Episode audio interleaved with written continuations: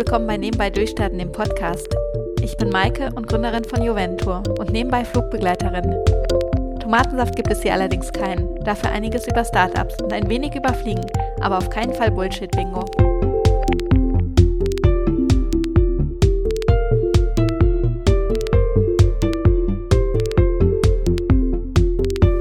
Hallo und herzlich willkommen zur 32. Episode von Nebenbei Durchstarten. Es hat jetzt drei Jahre gedauert, bis ich wieder mein Podcast-Mikrofon rausgeholt habe und eine neue Folge aufnehme.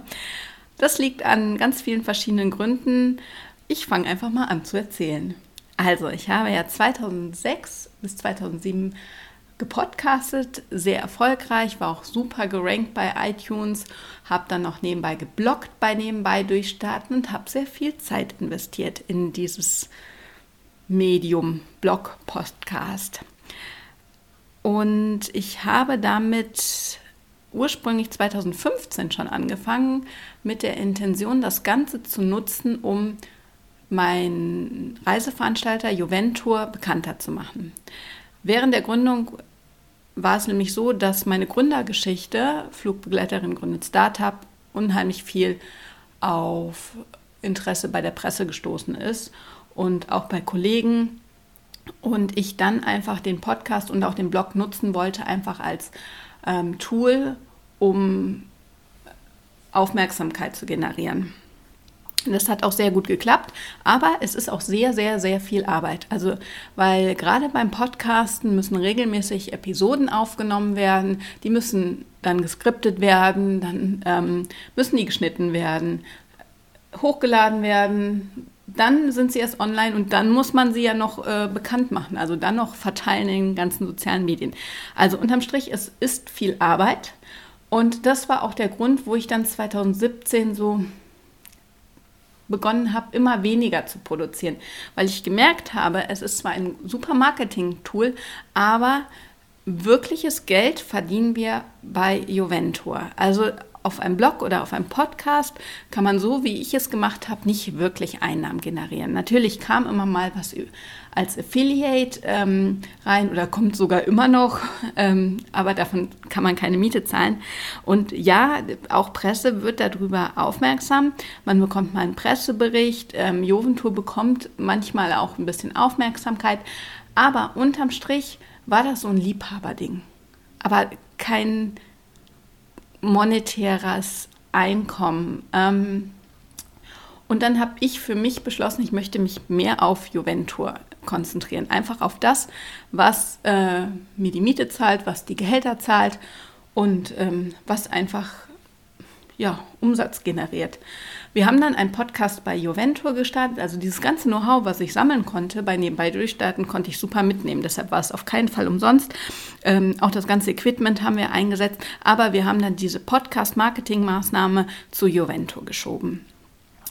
Ja, das war 2017. Da wurde es sehr leise auf Nebenbei Durchstarten und ähm, Juventur ging es gut, würde ich sagen. Also wir waren dann drei Mitarbeiter hatten guten Umsatz, sind einmal im Büro umgezogen in ein größeres. Ich hatte den Beirat gegründet und ähm, ich würde sagen, es lief. 2018, jetzt kommt's, ähm, war ich dann in El Salvador, hatte einen super Urlaub mit einer Inspektionsreise, weil ich Mittelamerika ein bisschen mehr promoten wollte und ähm, kam aus El Salvador zurück und hatte einen furchtbaren Jetlag. Der hat äh, nicht ein paar Tage gedauert, auch nicht ein paar Wochen, sondern zwei Monate. Und der wollte auch nicht weggehen. Also es war wirklich, ähm, mit mir war nichts anzufangen. Ich bin morgens nicht aus dem Bett gekommen und äh, war dann glücklich, wenn ich drei Stunden irgendwie so gerade stehen konnte. Ja, das war allerdings kein Jetlag, sondern das war mein Sohn. Und äh, ich war schwanger. Nicht geplant, ähm, ziemlich überrascht. Und äh, ja, er war halt mal mit in El Salvador und hatte sich im wahrsten Sinne des Wortes eingenistet. Das hieß für mich ab sofort nicht mehr fliegen. Ich habe mich dann wieder mehr auf die Firma konzentriert. Man ist ja beim Fliegen, ähm, sobald eine Schwangerschaft bekannt ist, freigestellt. Ähm, also was ich sagen muss, ich war noch einmal beim äh, Refresher, also beim Recurrent heißt das ja inzwischen, also bei dieser jährlichen Schulung, weil ich immer gesagt hatte, ja, wenn es weggeht, dann möchte ich nicht nochmal die ganze Schulung machen. Das war bei mir sowieso dran. Also ich bin dann aber auch ähm, sechs Monate, glaube ich, nicht geflogen. Also ich hatte die Schwangerschaft relativ spät bemerkt, bin dann, glaube ich, sechs Monate nicht sechs Monate vor der Geburt nicht geflogen, klar, danach auch nicht. Ja, aber ich war zu Hause und konnte ähm, mich ein bisschen mehr um Juventur kümmern, aber natürlich immer mit dem Wissen, das Kind kommt und da möchte ich mich rausziehen. Dann hatte ich das Ganze vorbereitet, also ich habe versucht, diese Firma so autark wie möglich zu bekommen, beziehungsweise die Mitarbeiter so weit zu empowern, dass äh, ich mich rausziehen konnte. Das hat so semi gut geklappt. Ähm, aber das ist sicherlich das Thema für eine andere Podcast-Folge. Und dann kam 2019 am Januar mein kleiner Sohn zur Welt. Und da war natürlich auch nicht an Podcasten zu denken, weil die Welt steht Kopf und alles ist anders und jeder sagt dir, es ist anders und du glaubst es nicht. Du denkst, es wird schon so ein kleines Kind, was soll das schon groß auslösen? Schnallst du dir vor den Bauch oder legst du einen Kinderwagen? Nein, nein, nein, nein. Die Welt ändert sich mit Kindern. Es ist ganz schön krass ja, dann war ich erstmal Mama ähm, und das Ganze, glaube ich, sogar fünf Monate bis Mai. Ich wollte eigentlich im Mai schon zum, zurück zum Fliegen kommen, ähm, hatte dann aber nochmal geschoben, weil ich äh, gemerkt habe, nee, das ist doch noch zu früh. Auch wenn ich schon vor der Schwangerschaft 31 Prozent Mini-Teilzeit ähm, geflogen bin. Also Mini-Teilzeit fliegen heißt nicht Mini-Job, also man verdient mehr als 450 Euro, aber man fliegt nur ein, 31 Prozent. Das sind effektiv fünf Tage im Monat. Ähm, war mir das doch zu viel ich bin ja auch dezentral stationiert, das heißt immer, ich wäre vier Nächte weg gewesen. Dann habe ich das Ganze nochmal verschoben in August, also diese Rückkehrerschulung. Und ähm, im, Sommer habe ich dann gemerkt, nee, ist mir eigentlich auch noch ein bisschen zu früh. Da hat schon meine Personalabteilung gesagt, ja, war uns von vornherein klar, dass du nicht so früh zurückkommst. Schlussendlich bin ich dann im November zurückgekommen. Ähm, war bis dahin dann in Elternzeit, also sowohl beim Pflegen als auch bei Joventur. Bei Jugendtour habe ich mich versucht, möglichst lange herauszuziehen. Ähm, natürlich muss man als Geschäftsführerin immer irgendwie mal ähm, eine Bilanz unterschreiben oder ja, vor allem Unterschriften leisten oder sich mal um irgendeine Eintragung kümmern. Also ich hatte mich rausgezogen, aber als alleinige Gesellschafterin und Geschäftsführerin geht es nicht komplett.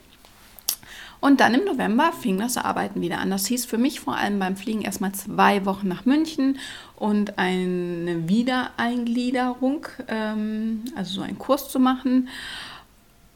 Und bei Joventur hieß das, dass ich äh, wieder drei Tage in der Woche arbeiten gegangen bin. Was ich dann leider feststellen musste, Ende 2000 jetzt muss ich gucken, dass ich nicht durcheinander komme. Genau, Ende 2019, als ich wieder arbeiten gegangen bin, habe ich festgestellt, dass so ähm, von den Zahlen das nicht so geklappt hat, wie ich es mir vorgestellt hatte. Also die Personalkosten waren dann relativ hoch, weil ich ja auch viele Mitarbeiter hatte. Der Umsatz war in Ordnung, aber halt nicht für diese Zahl von Mitarbeitern. Und ähm, das heißt, ich bin wieder mehr eingestiegen, weil ich gemerkt habe, nee, so, so groß und so autark und so empowered ist diese Firma doch noch nicht. Und habe wieder äh, Ende 2019 ja, reingehauen. Ging auch alles gut. Also wir waren auf dem Weg, uns gut zu erholen. Es war davon keine Krise, aber es war so ein, so ein kleines Alarmzeichen. Also wir hätten nicht so weitermachen können, wie es war. Aber wie gesagt, ich war ja eingestiegen und habe mich dann um die Sachen wieder, wieder selbst gekümmert, habe wieder selbst viel ähm, beobachtet und angepasst, ähm, habe dann wieder so ein bisschen justiert. Also es ist ein bisschen aus den Fugen geraten, während ich nicht da war. Ähm, ja, und dann, das war, wir reden jetzt von Ende 2000. 2019, Anfang 2020 und dann wurde es Anfang 2020 immer weniger mit Buchungen. Und dann wurde die ETB abgesagt. Ende Februar, ich weiß das noch, das war ähm, genau während meiner Beiratssitzung. Ich war in Nürnberg beim Daniel von Flixbus und wir waren alle, also wir waren alle irgendwie schockiert, dass sowas abgesagt wird. So eine große Tourismusmesse, also sowohl, sowohl ähm, Daniel ist ja da äh, involviert und die anderen Beiratsmitglieder waren auch alle Touristiker und das war so Schock. Und dann bin ich aber nach Hause gefahren, noch mit dem Zug. Der hatte ewig Verspätung und war ewig überfüllt. Also es war so alles so real oder so, so strange. Also ähm, die ITB wurde abgesagt, im gleichen Moment waren aber die Bahnhöfe und die Züge total überfüllt. Und es war klar, irgendwie hat uns Corona eingefangen. Und dann ging alles äh, Schlag auf Schlag. Also dann die nächste Woche, ähm, in dem dann Anfang März war ich fliegen. Ich fliege ja immer Anfang des Monats. Und dann auf einmal hieß es weltweite Reisewarnung. Und damit bei uns kompletter Buchungsstopp. Wir mussten in dem Moment erstmal alle Kunden und Reisenden, die vor Ort waren, mussten wir zurückholen. Und da muss ich sagen, das war echt super. Also wir haben immer, wir versuchen immer ein sehr gutes Verhältnis zu unseren Reisenden vor Ort aufzubauen. Die haben wirklich alle ihre Koffer gepackt und haben gesagt, alles klar, wir fahren zum Flughafen und wir haben die alle teilweise wirklich mit den letzten Maschinen, die gingen, aus den Ländern bekommen. Also wir mussten nicht vom Auswärtigen Amt die Rückholflüge in Anspruch nehmen, sondern wir haben sie dann alle nach Hause bekommen. Und dann ging es los. Die, die zu Hause waren, haben dann natürlich Teilerstattung bekommen für die nicht in Anspruch genommenen Leistungen, weil wir die Reise abbrechen mussten. Und die, die unmittelbar vor der Abreise standen, die Kunden, die haben wir versucht zur Umbuchung zu bewegen, weil wir natürlich unsere Rechnung schon bezahlt hatten. Also wir hatten die Airlines bezahlt, wir hatten die Hotels bezahlt, alles bezahlt. Und ähm, es haben auch einige umgebucht, aber einige halt auch nicht. Und dann mussten wir die Gelder zurückerstatten. Ähm, ja, und gleichzeitig haben wir die Gelder aber nicht äh, von den vor Ort Leistungserbringern zurückbekommen. Also die Airlines bis heute ähm, unterirdisch schlecht. Ähm, es gibt genau eine Airline, die relativ äh, zeitnah die Gelder zurückgezahlt hat und das war äh, die argentinische Staatsairline. Alle anderen Refund-Einträge sind äh, bis heute nicht bearbeitet, eingereicht, aber nicht bearbeitet. Die Vorortagenturen haben uns nur Gutschriften geschickt und ähm, ja, und wir mussten nach, dem deutschen, nach der deutschen Gesetzgebung, nach dem BGB, Reiserecht, müssen wir innerhalb von 14 Tagen die Zahlung an den Kunden zurückzahlen. Dann macht das mal. Ich bin noch nicht Krösus, habe ich mir damals mal gesagt. Ich habe mir das nicht, nicht nur gesagt, sondern ich habe einfach auch ganz, ganz viel geheult während der Zeit. Hinzu kam natürlich, dass mein Sohn zu Hause war, weil Kitas waren geschlossen. Wir sind privat umgezogen. Ja, es waren äh, zwei Monate, die ich nicht nochmal erleben möchte. ähm, und ähm, dann, was mir geholfen hat, war einfach die Soforthilfe und das Akzeptieren, dass mein Geschäftsmodell im Moment nicht funktioniert. Ähm, also die Soforthilfen, wir haben sowohl von Land wie auch von Stadt was bekommen, haben wirklich dazu beigetragen, dass wir alle Kundenzahlungen, die gewünscht waren, also die nicht umgebucht haben, zurückzahlen konnten und ähm, wir im Prinzip so auf eine Art Pausenknopf gedrückt haben. Ähm, ich musste mich natürlich von Mitarbeitern trennen. Ähm, Im Büro ziehen wir jetzt diesen Monat drei Etagen runter in ein kleineres Büro. Häl Hälfte der Miete, Hälfte der Quadratmeter ist halt auch Hälfte der Miete. Und ähm, ja, die Erkenntnis hat mir, wie gesagt, geholfen, dass, dass hier sowieso nichts passieren wird. Also ganz viele unserer Konkurrenten haben versucht, dann das Reiseerlebnis zu digitalisieren, also haben dann Themenabende angeboten und Zoom-Calls mit den Reiseleitern und virtuelle Gruppenreisen sogar ein großer Konkurrent. Aber das äh, war nicht meins. Also ich hatte keine Energie, ähm, ein Workload und Kapazitäten irgendwo reinzustecken, für was was äh, sich nicht monetär ähm, ausgleicht. Also da, da für solche Sachen konnte man ja kein Geld nehmen, beziehungsweise wäre wahrscheinlich auch keiner bereit zu zahlen, außer du bist ein Riesenveranstalter und hast eine Riesenzielgruppe. Aber auch da hätte es nicht gereicht, um irgendwelche Fixkosten zu decken. Was dann dazu kam, also nachdem ich das akzeptiert habe, okay, das Geschäftsmodell Reiseveranstaltung ist im Moment eine Luftnummer. Niemand kann, niemand will und niemand darf mehr reisen. Ich habe eine Chance und das ist die Akzeptanz. Das wurde mir dann bewusst, habe ich akzeptiert und dann kam etwas und das ist eigentlich der Grund, weshalb ich wieder anfange zu podcasten. Dann kam etwas, was mir Hoffnung gegeben hat. Und zwar ist das Little Plan. Ich erzähle euch kurz dazu, wie es dazu kam. Also, ich hatte im Kinderzimmer eine hässliche Schwarz-Weiß-Kopie meiner Hebamme hängen für den Notfall äh, mit Kleinkindern. Also Wiederbelebung, Verschlucken. Und diese Schwarz-Weiß-Kopie war einfach hässlich gestaltet. Also ähm, ich glaube, die Wortkenntnisse dieser Hebamme ähm, haben sich wirklich sehr, sehr in Grenzen gehalten. Auf jeden Fall, was passierte war, wir haben es zwar hingehangen, aber nicht prominent im Kinderzimmer, sondern an die Tür. Und mit der Zeit hing dann eine Jacke drüber, dann kam eine Tasche, dann kam noch eine Jacke, dann kam noch eine Jacke und noch eine Tasche. Sprich, dieses Plakat oder dieses, diese Kopie, die eigentlich Leben retten soll, verschwand im Hintergrund, war nicht mehr prominent. Und ähm, Lynn, meine beste Freundin, hat immer gesagt, irgendwann kopierst du mir das mal. Ich möchte das auch haben, diese, diese, dieses Blatt. Habe ich aber irgendwie nie gemacht, weil es, wie gesagt, kein, es hatte keinen kein Stellenwert bei uns. Es hing da zwar, aber es war nicht wichtig. Und dann habe ich mich schon länger gefragt, wie schafft man es, solche Sachen schön zu designen, dass Eltern sich das prominent irgendwo hinhängen. Also, dass es nicht in der Schublade verschwindet oder nicht hinter ganz vielen Taschen und Jacken, sondern dass es wirklich schön irgendwo hängt und dass sich jeder damit vertraut macht. Also sowohl die Oma, die zu Besuch kommt, so wie der Babysitter oder ich weiß es nicht. Jeder, der eine Bezugsperson von dem Kind ist, dass der weiß, da sind die Erste-Hilfemaßnahmen, wenn was passiert. Dann habe ich diese Idee, die ich hatte, oder diese Frage, wie gestaltet man das, dass das passiert, äh, Lynn gestellt und Lynn meinte, ja, das müsste man halt grafisch schön machen. Und dann hat sie gesagt, findet sie gut, sie setzt sich dran. Und dann hat es wirklich keine Stunde gedauert, bis ich den ersten Entwurf von ihr hatte. Und ich fand es super. Also es war einfach perfekt aufgearbeitet.